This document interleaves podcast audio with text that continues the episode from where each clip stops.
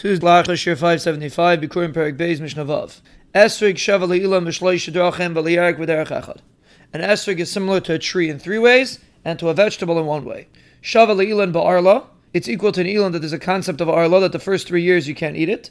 Ubaravai and Netaravai, that the fourth year you have to bring it up to Yerushalayim. Ubeshvius, and regarding Shemitah, it's considered like a tree that you go after the year that the fruit was formed by like a tree. As opposed to a vegetable, you go after the year that it was picked in.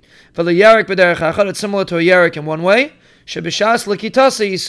Regarding the year of Meiser, you go after the year that you picked the esrog. Divrei Gamliel. Rabbi Eliezer says an esrog is like a tree in all areas, even Meiser.